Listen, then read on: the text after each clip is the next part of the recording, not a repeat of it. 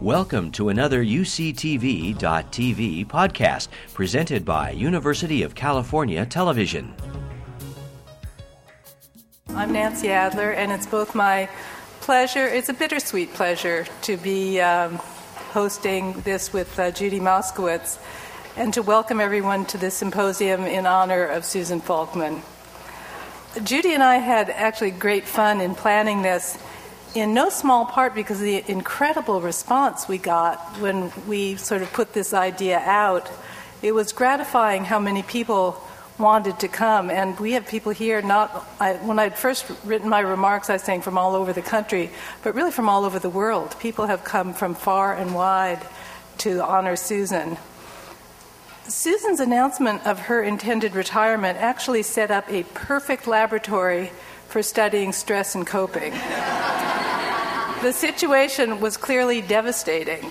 Uh, losing Susan's wisdom, insight, humor, uncommon good sense, and calming influence affected us all. We tried problem solving coping, but Susan didn't cooperate. Uh, she was clear that she had some ideas of things she wanted to do, and we weren't going to change the situation. So we uh, moved to emotion focused coping. The first thing we tried was denial. Uh, and that didn't work too well because Susan kept reminding us she really was going to retire. Then we tried reframing, and we focused on the opportunities to get together in new ways. However, nothing beats the day in, day out interaction we have with Susan and uh, the closeness we have with her here. She is one of the most influential thinkers in psychology. Her seminal work with Richard Lazarus, Stress, Appraisal, and Coping, provided a strong foundation for the wide ranging research on stress and coping that has followed. It's been cited over 13,600 times, a daunting figure. She's made specific contributions, including showing that coping is a process, not an outcome, differentiating pro- problem focused versus emotion focused coping, and developing a measure to assess coping. The Ways of Coping questionnaire, based on her dissertation, is the most widely used, used coping measure in psychology. It's been translated into more than 20 languages. The symposium today focuses primarily on Susan's scientific contributions. So you'll see the panels are organized around the conceptual issues I've just described. But we also want to celebrate Susan's institution building work. And for that, I'm going to turn this over to Judy Moskowitz. So I want to just say a little bit about um, Susan's work here at the Osher Center. Um, one of the fundamental questions that sparked Susan's research and continues to drive it is how people undergoing significant stress manage to maintain their psychological and physical well being. In 1988, Susan moved to the Center for AIDS Prevention Studies here at UCSF and began applying stress and coping theory to a study of men caring for their partners with AIDS. This was prior to the advent of effective therapies for HIV, and a large proportion of the people with AIDS died. So, the UCSF Coping Project, as it was called, became a study of coping with caregiving and bereavement. That project remains one of the most influential caregiving and bereavement studies ever conducted. While at CAPS, Susan also worked with Margaret Chesney, who's here. I saw you, Margaret. There you are. Um, to design one of the first stress reduction interventions based on stress and coping theory, coping effectiveness training, which has become the core of a burgeoning number of stress reduction interventions, particularly for people coping with HIV and other serious chronic stressors. Based on the findings from the UCSF Coping Project, in 1997, Susan revised stress and coping theory to highlight the adaptive functions of positive emotion in the coping process. The key finding that people experience positive emotion even in the midst of distress spurred a whole new generation of research into the adaptive functions of positive emotion in the context of stress. In 2001, Susan became the director of the Osher Center for Integrative Medicine here at UCSF, further extending her work into the area of mind body medicine. With Rick Hecht and our colleagues, she has led a study about the extent to which mindfulness based stress reduction, or MBSR, can delay progression of HIV. Throughout her career, Susan has been a champion for social scientists at medical schools such as UCSF, and more broadly for the necessity of including behavioral and social scientists in the interdisciplinary study of health and well being. The growing appreciation for the contribution of social and behavioral scientists to the understanding of health and illness is due in no small part to Susan's steady support and mentorship of junior researchers. Our aim in hosting this conference is to celebrate Susan's personal and professional contributions to the field, and we expect the talks today will serve as catalysts to stimulate excitement and interest in stress and coping research, and more broadly, in the role of psychology in studies of health and illness. Now, I would like to turn things over to our first panel facilitator. So, Carolyn Aldwin is professor in the Department of Human Development and Family Sciences at Oregon State University.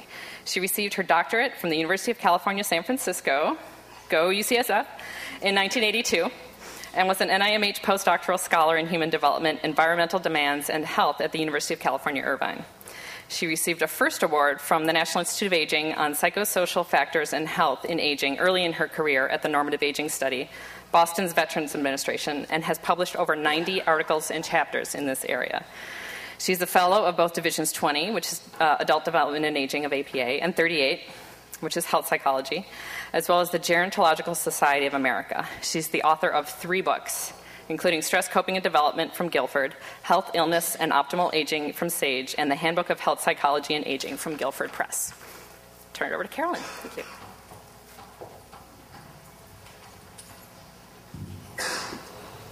Good morning, everyone. Um, our way of coping with stress is to go hiking. So I've spent the last week or so in, in the redwoods, and so my mind is there. So, um, but it's wonderful to be at this conference and to honor Susan. Our first talk is by Alex Zautra, and he is the um, Arizona State University Foundation Professor of Clinical Psychology. And Alex has been also just tremendously seminal in really um, pioneering daily diary studies in the context of arthritis, in showing positive and negative effects of social support. One of my very favorite of his findings was that the type of social support matters depending upon the stage of the illness. So if you're very tight and very pushy, it's terrible if you're not very sick. But when you're very sick, having a spouse that's very controlling is a very useful thing. And so, um, and so, without further ado, I will turn this over to Alex and um, thank him for his talk. Um, I'm talking on resilience today, and uh, best characterized by Masten first said this is an ordinary magic that's within people and uh, situations and in communities. Um, I'm speaking at a conference uh, with someone who displayed extraordinary magic, Susan Folkman, and I'm really honored to be here to be able to speak on and really talk about a concept of resilience that's really both anticipated and informed by the brilliant work that Susan has, uh, has done over the last several years. Um, let me begin by simply uh, listing a, a, group of collaborators, all of whom are contributing to the, what I say today um, and his, some of them in 2005.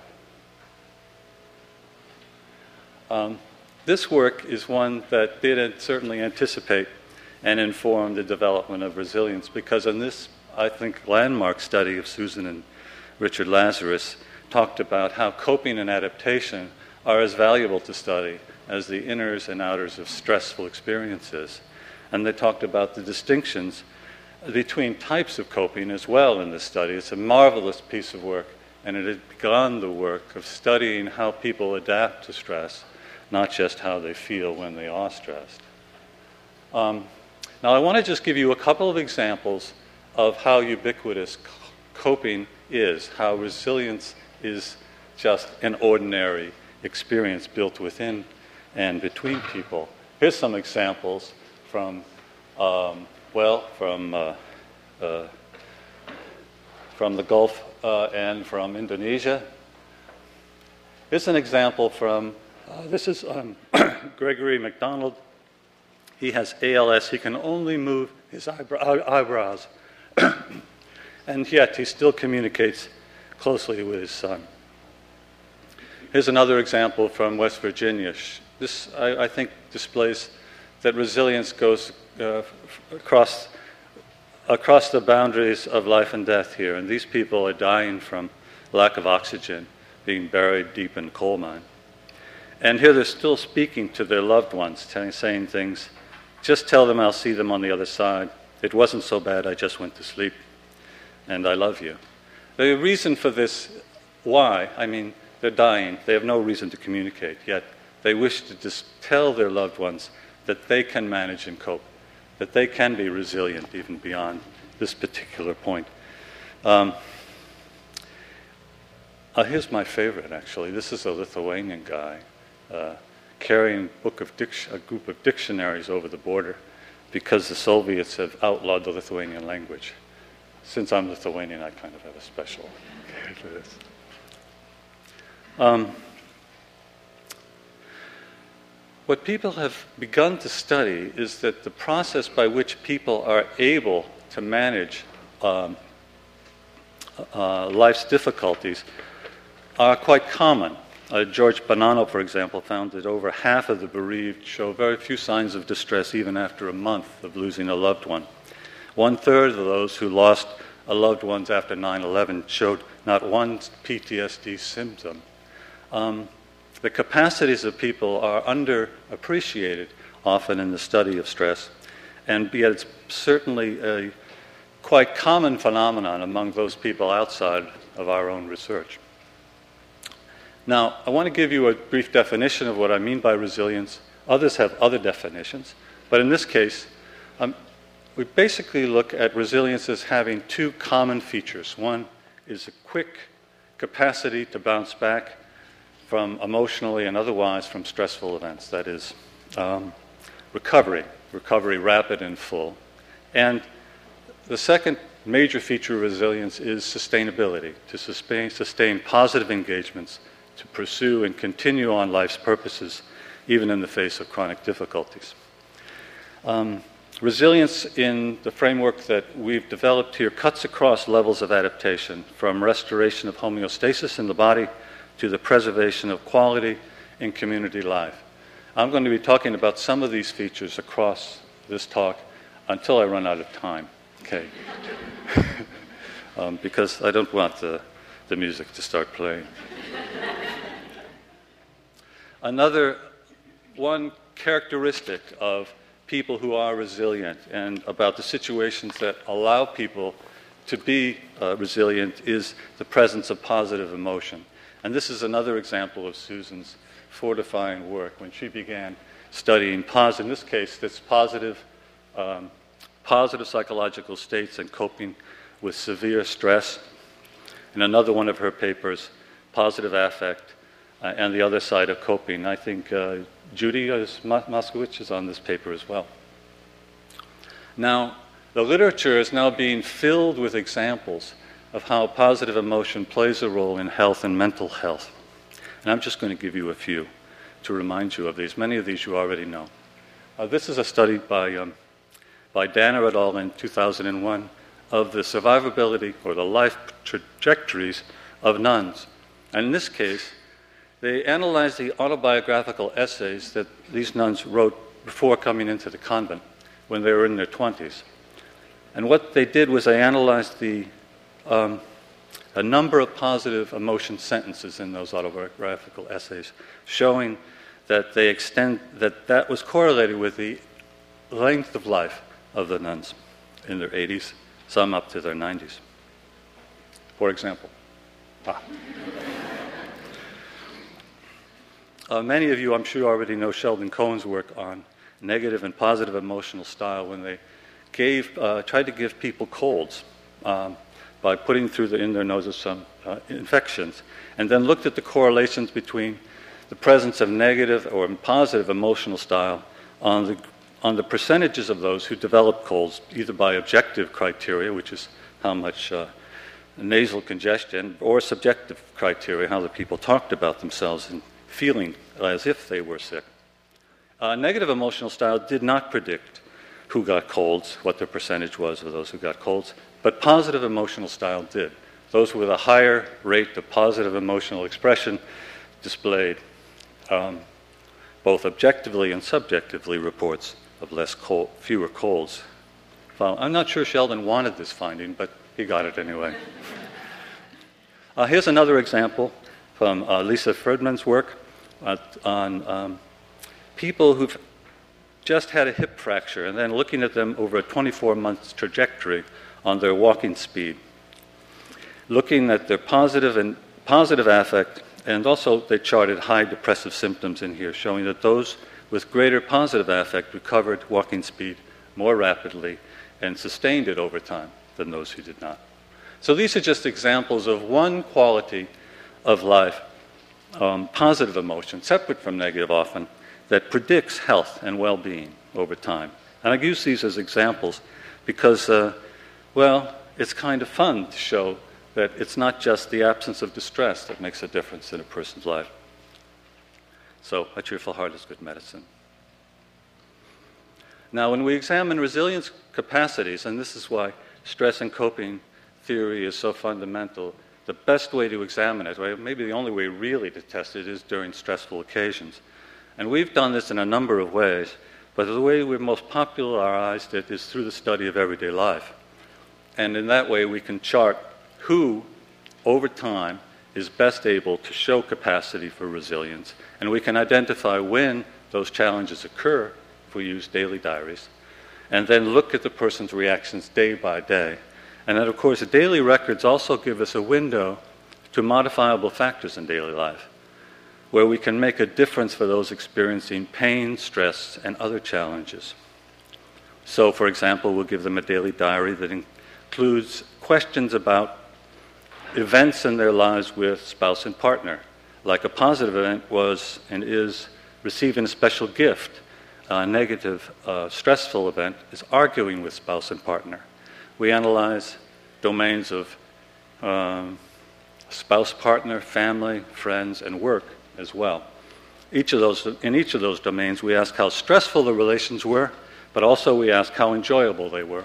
And the correlation typically between ratings of stressfulness and enjoyableness is about, well, about a negative 0.4. Okay.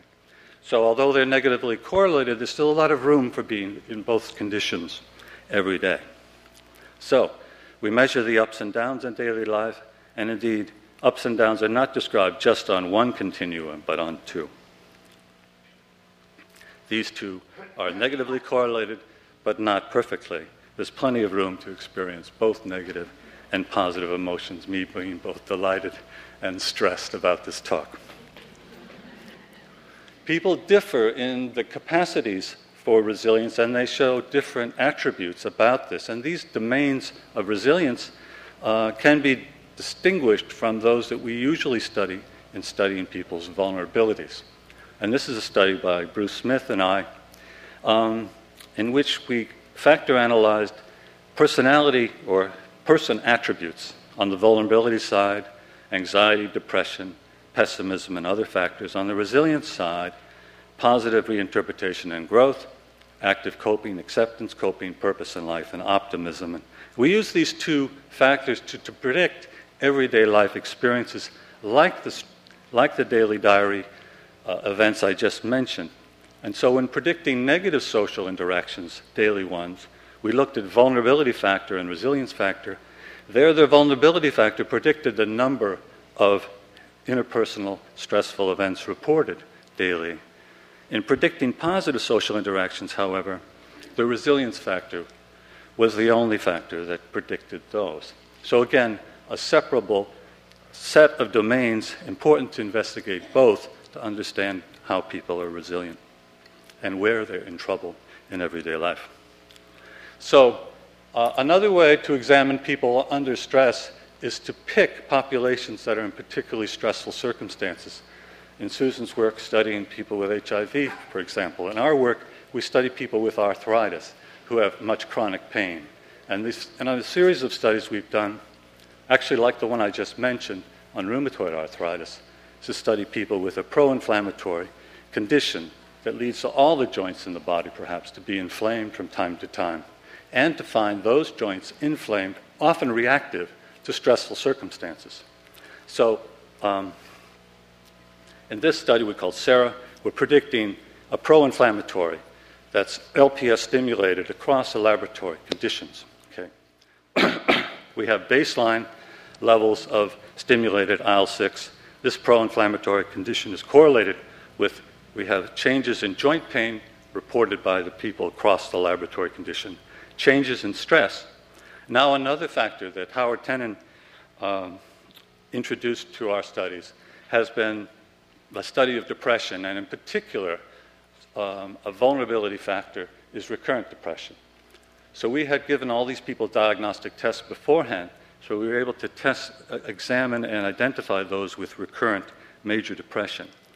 Both stress and recurrent um, depression didn't predict uh, pro inflammatory cytokine activity, but the, co- but the interaction of the two when those people with recurrent depression were stressed show an increase in pro inflammatory cytokine activity, which is correlated with their reports of joint pain. But the one other factor I want to introduce is changes in positive affect reported during the laboratory experience, showing a decrease in pro inflammatory activity correlated with positive emotion. So, one of the things to keep in mind as we uh, examine this is uh, that affect itself, the study of emotion, is influenced by the conditions under which it's studied, so that stress itself influences the experience of emotion. Stress, as we say in our model, the dynamic model of affect, narrows the range of emotional experience for most people. Positive and negative affects are less differentiated during stress. And it's important to study emotional awareness, particularly as a way that can facilitate recovery from stress and also allow for greater sustainability of purpose during people who are, for people who are chronically stressed by whether it's pain or interpersonal difficulties. So, for example, this uh, graph shows stress and affect compression for people with rheumatoid arthritis, the same sample of people, showing that those with reporting high levels of negative affect have a greater or steeper gradient of correlation between positive emotion and negative emotion, more a higher inverse correlation between these two emotional experiences during stressful days. So, one question is how do you manage for resilience in this population and other populations? And, you know, is the glass half empty or half full? And of course, it's really both. So, uh, one approach we've taken, I think uh, similar to the work here in San Francisco, is to introduce meditation as a method for people uh, in chronic pain and uh, experience stressful uh, life. So, this is my favorite spot in Utah. And this is another way of depicting uh, keeping the mind on the treadmill here. So we had three groups in this, in this study. people got traditional pain management, cognitive behavior therapy. People got mindfulness meditation um, and emotion regulation. And then a third group that got the traditional arthritis education group, which served as our placebo control.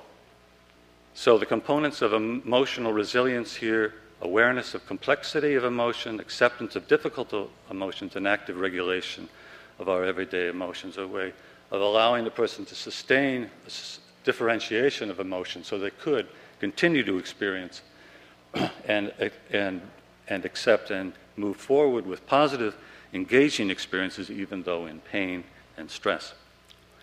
What did we find? Uh, here's, oh, here's a quote from Jon Kabat-Zinn that part of you that is aware is not itself in pain or ruled by these thoughts and feelings at all. So, um, we found in particular that those with recurrent depression were helped the most by the mindfulness intervention. Here, the colored slide, the colored line I'm showing is the one with mindfulness, interven- mindfulness uh, meditation intervention for those with uh, recurrent depression, showing an increase pre and post we found the same sort of finding, and we also extended to a six month follow up with vitality from the SF 36.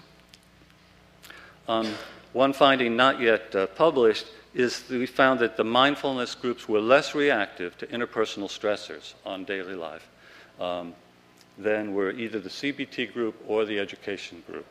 Here, we, by the way, we had daily diaries uh, before and after the intervention, and so this shows the during uh, days of high interpersonal stress, how, how much negative affect they reported. And that gradient was less for those mindful, thinking that they were more protected, therefore more resilient in a sense, from that intervention.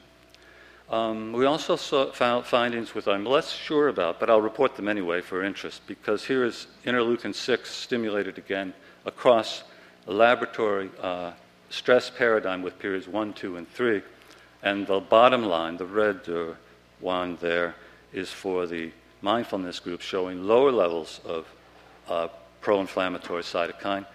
Uh, and particularly, the difference really are at period three, is after two stress um, inductions, showing um, less reactivity uh, to those laboratory stressors. So these studies are supported by NIAMS, um, and uh, they're continuing on. We're now looking at a group uh, w- with another sort of chronic pain, fibromyalgia, which uh, we think represents a group, a condition of people who have trouble being resilient altogether by showing a relative deficit in their capacity for positive emotion. I have about five minutes left, all right, and so um, I'm going to be judicious in the rest of my slides. I want to, I want to mention the studies we're starting to do in the community now, uh, fun, studies funded by the National Institute on Aging, which in this study we look at parallel dimensions of risk and resilience with these variables studied in a community sample of residents uh, middle aged between ages of 40 and 65, and we want to be able to see who's able to maintain health over time. And we think we'll be able to identify some of the vulnerability factors that predict poor health, but also we expect an independent uh, set of factors identifying uh, who is resilient as well.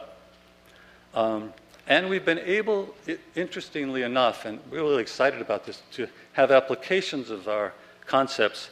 And this one, uh, a, a, local foundation, St. Luke's Health Initiatives, identified um, resilience as their major theme. And so they've launched a $5 million program in funding nonprofit health organizations uh, in the state in this program they called Resilience Health in a New Key, uh, in which they use strength based approaches to developing uh, ways in which to promote uh, health and uh, strength among member, mem- participants in, their, in, the, in, in the universities and the communities there. So, I've got a couple minutes left to say why community. Well, um, one is uh, community social networks matter greatly to us. Uh, in this Framingham study, loneliness spreads across networks, but happiness also spreads across networks. And the type of network matters. And here's a network of a, a school district that's highly segregated. The whites with white and the, the blacks are green in this picture, and you see they don't mix well enough. And we need greater diversity because diversity is, again, a factor that supports resilience. So there's a suburban U.S. street that we think is non resilient because it's pretty plain and nondescript. And here's a resilient neighborhood in Mumbai where there's multiple overlapping and redundant functions in that community. So we've started community gardening projects to study the development of more resilience in urban settings uh, and we're also begun to study social resilience in the armed forces because, indeed, to prevent PTSD is a primary objective, and people, so soldiers, can be resilient as well if they develop adequate social networks. So, adversity is effective eliciting talents in which prosperous circumstances would have lain dorm- dormant, says Horace, and uh, Ralph Emanuel. Okay, thank you very much.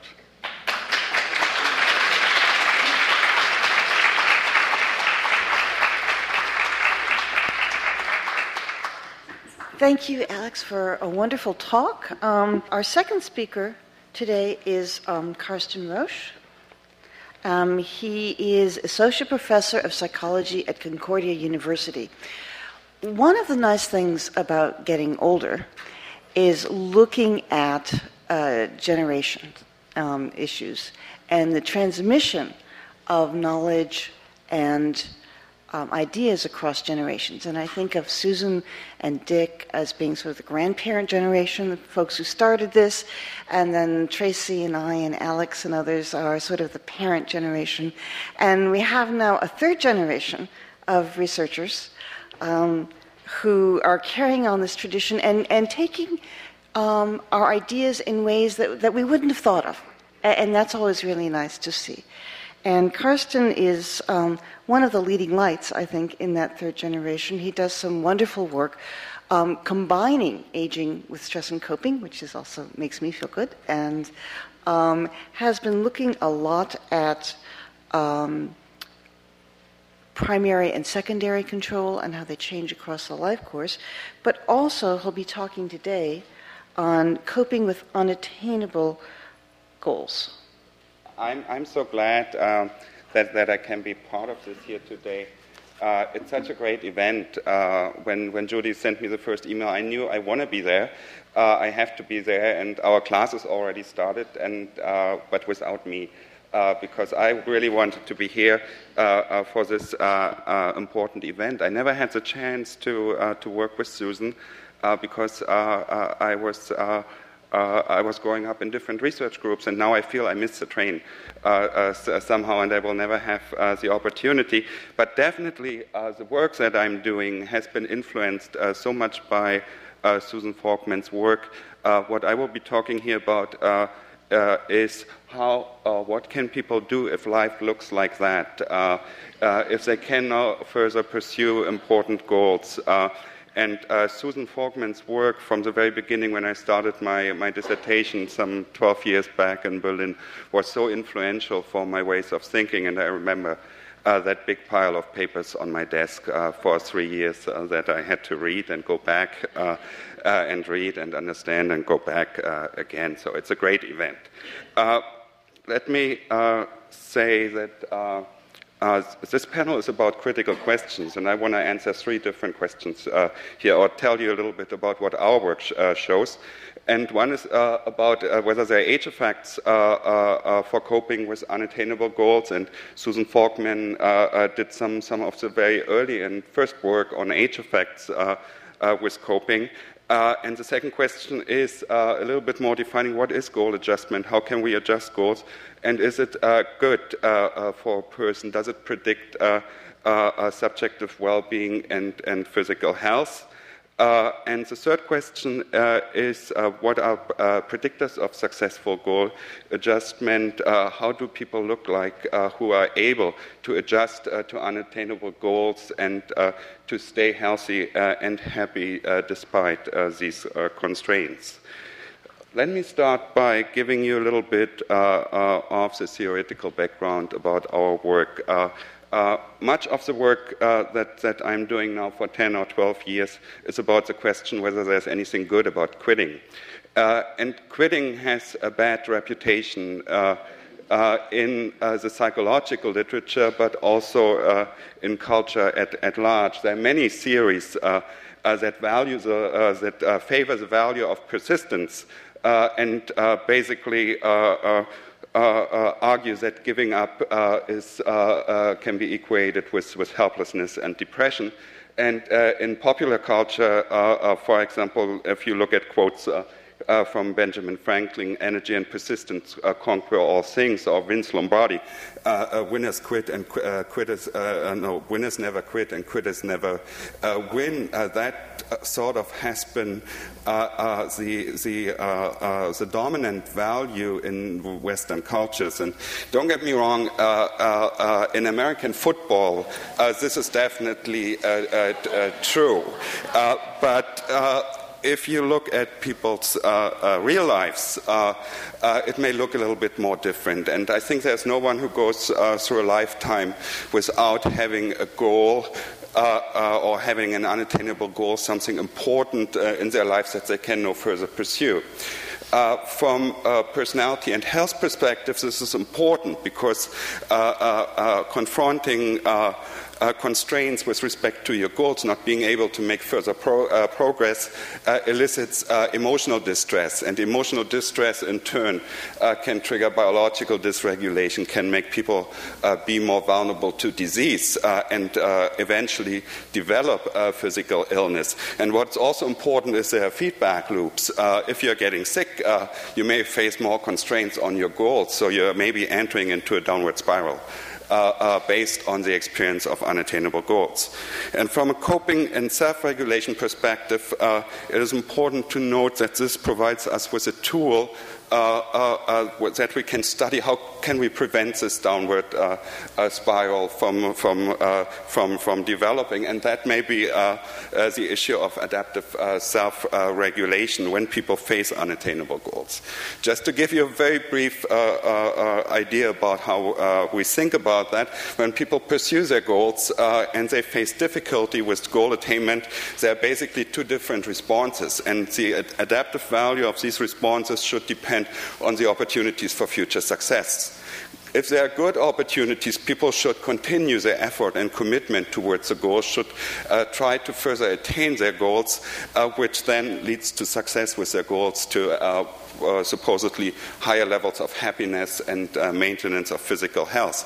However, if these opportunities are poor, uh, continued uh, persistence uh, may lead to uh, uh, repeated failure, and people may have to disengage from the goal, may have to find new goals, new meaningful activities that they can pursue uh, in life. And what's important here is if they do that, they also continue the engagement with important and meaningful goals. It's just different goals that they're pursuing then. So let me turn to my first question age effects of coping. We started to study this, uh, this model about opportunities and different modes of coping back uh, in the 1990s uh, during, uh, when I uh, did my dissertation in Berlin at the Max Planck Institute. And uh, the main premise here was that there are age related constraints and can make it easier, uh, that can make it more difficult to attain personal goals when people uh, uh get older. So, basically, in these studies, we used age as a proxy uh, for uh, opportunity. And the idea was that coping that facilitates goal adjustment, such as positive reappraisals, for example, that they may contribute, uh, that this sort of coping may contribute to subjective well being in old age, while continued persistence may uh, become less and less adaptive when people uh, get older. Uh, now, 10 years later, there, there, there, are a number of studies that show uh, uh, support for this notion. And I just want to show you uh, uh, the results from one study that we published uh, uh, in Psych and Aging in 2000, uh, uh, where we looked at, at, at, the adaptive value of persistence versus positive reappraisals across age groups with respect to associations with well being. They're from a large national probability sample from the United States, 3,500 subjects. And what you see is as people get older, the adaptive value of positive reappraisals increases and the adaptive value of persistence uh, declines uh, across uh, uh, age. So there are age effects uh, of coping. Uh, other coping mechanisms become more important as people get older. Let me come to the second question. I think that's important uh, because so far I talked about different uh, uh, coping tactics, but this is not goal adjustment. It's not that po- positive reappraisals, other self protective processes, it's not necessarily a goal adjustment. It may protect the emotions. So the question was uh, uh, how can we define the adjustment of personal goals and then study uh, the effects. And I did that uh, uh, starting in uh, some eight, nine years ago when I did my postdoc in Vicky Harrison's department at Carnegie Mellon University working with Mike Scheier. And what we did, we started defining goal adjustment, and we thought that there are two different processes involved. First, when people face an unattainable goal, they need to disengage from the unattainable goal. And in addition, they need to find and engage uh, uh, uh into new uh, meaningful activities. And we also defined uh, the specific motivational components uh, of goal disengagement and goal re engagement. We thought that to disengage, you need to withdraw both effort and commitment from the goal. And to re engage in new goals, you have to be able to identify new goals, you have to commit to these new goals, and you have to start uh, pursuing these goals. And in terms of uh, the adaptive effects here, the main uh, uh, benefit of goal disengagement is that it prevents accumulated failure experience when you face an unattainable goal. Uh, the main benefit of goal re-engagement is that it provides purpose uh, for living. It gives you a new purpose where you can direct energy. Want to mention that there are secondary uh, effects theoretically seen of these two uh, uh, modes of, of coping. Disengagement can provide resources uh, for other activities. If you give up on a goal, you have more resources that you can invest. And re engagement uh, may uh, reduce thoughts and uh, uh, feelings about failure. So if you have an unattainable goal, you do not necessarily disengage, but you do other new things that can reduce and override some of the negative emotions associated with blocked goals in order to study this, we developed a short scale, uh, uh, uh, the uh, goal adjustment scale 10 items, 4 items for goal disengagement, 6 items for goal re engagement.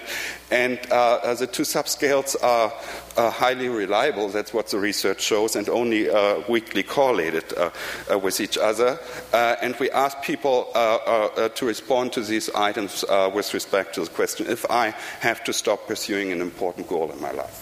I want to say at this point, when we developed this, uh, this scale, I was still very much influenced by contextual models of coping.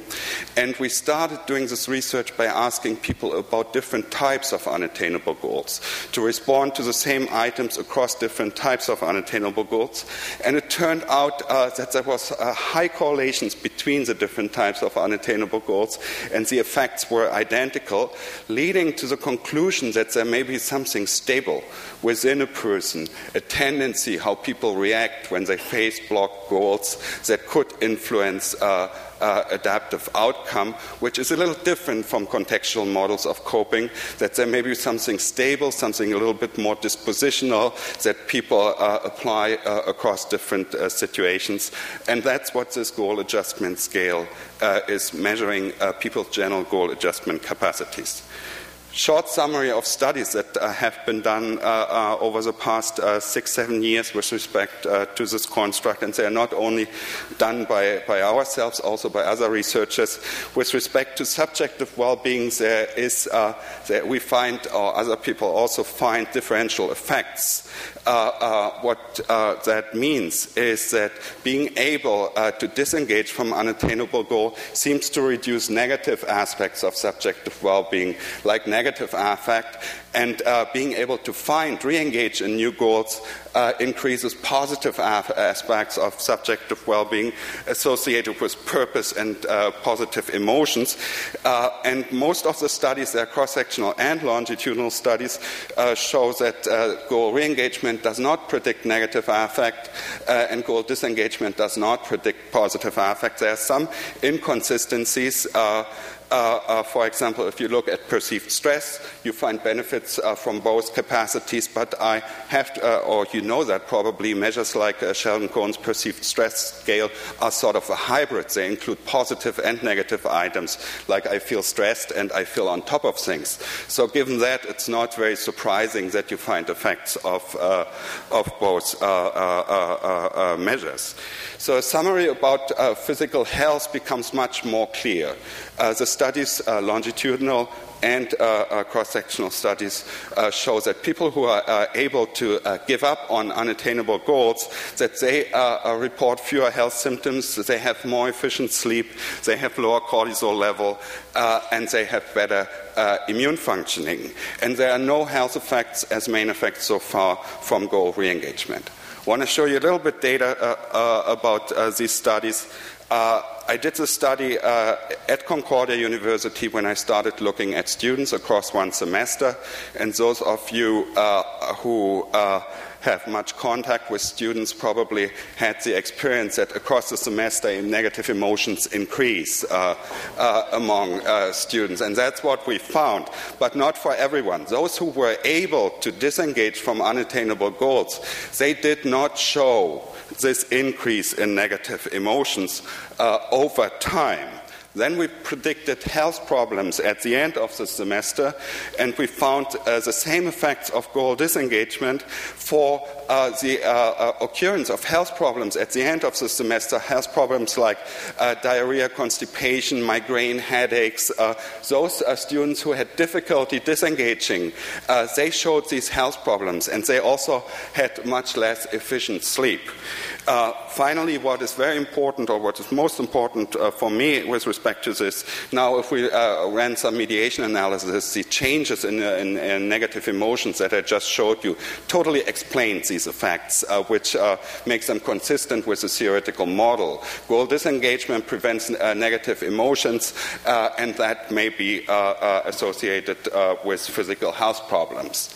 So, next question here was how can these health effects, physical health effects occur, what are the mediators, and we looked into biological functioning, and we found uh, a very similar uh, uh, results, for example, in an adult sample looking at diurnal cortisol across uh, uh, different days, uh, we found that uh, the capacity to disengage was related to reduced cortisol level. those people who had difficulty disengaging reported higher cortisol level, which is the red line. And what's interesting here is the higher cortisol level were during the day, not early in the morning when people get up, take a shower, brush their teeth. It's later in the day, probably when people try to uh, uh, achieve the goals that they set out to achieve, and they may face constraints. And then goal uh, adjustment capacities, in particular disengagement, uh, matter later in the day. Uh, final slide about uh, uh, this sort of studies. Uh, we looked into immune functioning, C reactive protein, and sample uh, of, of adolescents, longitudinal study over a little bit more than one year, and we found that the capacity to disengage was associated with longitudinal changes in C reactive protein. those who had difficulty disengaging um, uh, uh, showed uh, twice as much increase over time in um, uh, this marker of systemic inflammation as compared to those uh, who were average and those who were able to disengage did not show any increase over time in markers of systemic infl- inflammation. Now, to the extent that high and persistent levels of C reactive protein may contribute or put people at risk of developing uh, physical health problems down the road, like heart problems, these uh, adolescents may be at risk uh, uh of potentially becoming sick, uh, not uh, over the next year or two, but maybe in 20, 30, 40 years, uh, if these high levels of uh, uh, systemic inflammations are uh, being maintained. So, putting that together is if we look at goal disengagement and goal re-engagement, uh, what these data show is disengagement reduces negative aspects of well-being, re-engagement in- increases positive aspects of well-being, uh, and uh, the effects on, uh, uh, on, on, negative emotions seem uh, to influence biological functioning and physical health. I know that other people find effects of positive emotions on physical health. I'm aware of that. Uh, all the data I have collected, I never found that. Uh, uh, and my explanation uh, here is uh, uh, that high levels of negative affect take a greater toll uh, on biological uh, indicators and uh, biological dysregulation as, and physical health as compared to low levels of positive emotions. And reviews in this area, like by Sarah Pressman and Sheldon Cohen, sort of show that positive emotions can do everything. They can be good for your health, they can be bad for your health, they can show no effects on your health. Uh, it's a very complicated literature. I think the literature on negative affect is much more uh, straightforward. Last question uh, that I want to address here what predicts goal adjustment? That is important uh, because there are these reliable individual differences in people's capacities. Uh, and uh, we want to find out uh, uh, the predictors on that that may also have some, some clinical implications, how we can make it easier for people to adjust. Some research and theory uh, in this area, and there are only very few uh, studies uh, to my knowledge, suggest that other personality factors uh, facilitate this engagement. For example, uh, uh, the work by Lisa Aspinwall showed that, that optimists disengage faster uh, from unsolvable problems when there are alternatives uh, present uh, in, their, uh, uh, in, in, their environment. In addition, there are theories that show that self protective coping, like downward social comparisons, external attributions, positive reappraisals, that they may make it easier for a person to accept that a certain goal can no longer be attained. there's not so much data on that point, but at least there is a theory. What I want to show you here during the last five minutes is some of our recent work on that issue uh, uh, about uh, the possibility that depressive mood uh, itself uh, can make it easier to give up on unattainable goals. So there may not be only something good about quitting, there may also be something good about depressive symptoms. Uh, why? Because uh, it makes it easier uh, uh, to quit it's not my theory. Uh, uh, I didn't develop this, uh, this line of uh, uh, thinking uh, all by myself. There's a theory from personality and evolutionary psychology that makes exactly that argument. Randy Nesse, University of Michigan, is looking at the evolutionary origin of mood for a long time, and he suggested that depressive mood may have evolved in humans to cope with such situations situations that are related to danger, loss, or wasted effort that require disengagement. And some almost uh, 40 years or 35 years ago, Eric Klinger, uh, who uh, uh in my opinion, wrote a landmark paper about uh, these issues, about the depression disengagement cycle. He suggested that when people face difficulties, they try to overcome the difficulty. If that is not successful, he suggested that depressive mood kicks in, makes it easier for a person to let go uh, of the incentive. So it's all uh, uh, has all been written uh, 35 years ago. Uh, while it's often very difficult to test evolutionary hypotheses, this left us here with a testable hypothesis. We could look into longitudinal research. Do depressive symptoms make it easier to adjust un- to unattainable goals? And does this increase in goal adjustment capacities then predicts reduced depression down the road? And we looked at this in uh, a longitudinal sample uh, of adolescent girls four waves of data. When we analyzed this first three waves of data uh, and we predicted uh, uh, uh, changes in goal disengagement capacities by baseline levels of depressive symptoms using the Beck depression inventory, we found that there was an increase in goal disengagement capacities, but only among those who showed high levels of depression, uh, depression at baseline. Uh, so that would sort of uh, support the hypothesis, but we don't know yet whether it's adaptive. So what we did in turn, then we created some uh, some some scores about how much uh, does uh, uh did the goal disengagement capacities increase for each subject, and we subjected those scores into a regression analysis predicting uh, depressive symptoms at 19 months, so at wave four. What did these uh, analyses show? So we predicted T4 depressive symptoms and we controlled for all depressive symptoms experienced previously. And uh, the results showed uh, that change in goal disengagement capacities were associated with depressive symptoms six months down the road. So those uh, who increased their goal disengagement capacities, they showed less depressive symptoms uh, uh, six months later. Uh, putting that together, these results are consistent with the idea uh, that depressive symptoms, depressive mood itself, can make it easier uh, to adjust to unattainable goals, which in turn uh, reduces depressive symptomatology down the road. So let me summarize here. Uh, with respect uh, to what I've presented uh, with respect to the three questions. Yes, there are age effects of coping. As people advance in age, they benefit from coping that supports goal adjustment, such as positive reappraisals. There are other studies about external attributions, about downward social comparisons. They show all pretty much the same pattern of findings.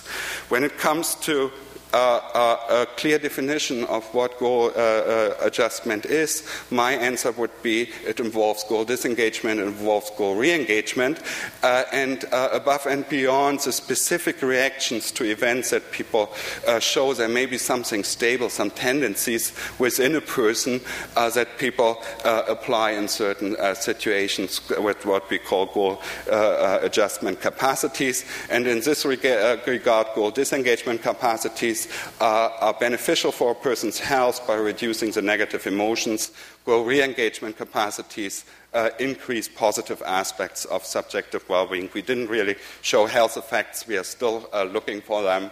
Uh, maybe they show up a little later uh, uh, in our longitudinal studies. Finally, goal adjustment can develop in adolescence as a function of depressive symptomatology. So there are these reciprocal associations between motivation and emotions, which find uh, particularly interesting.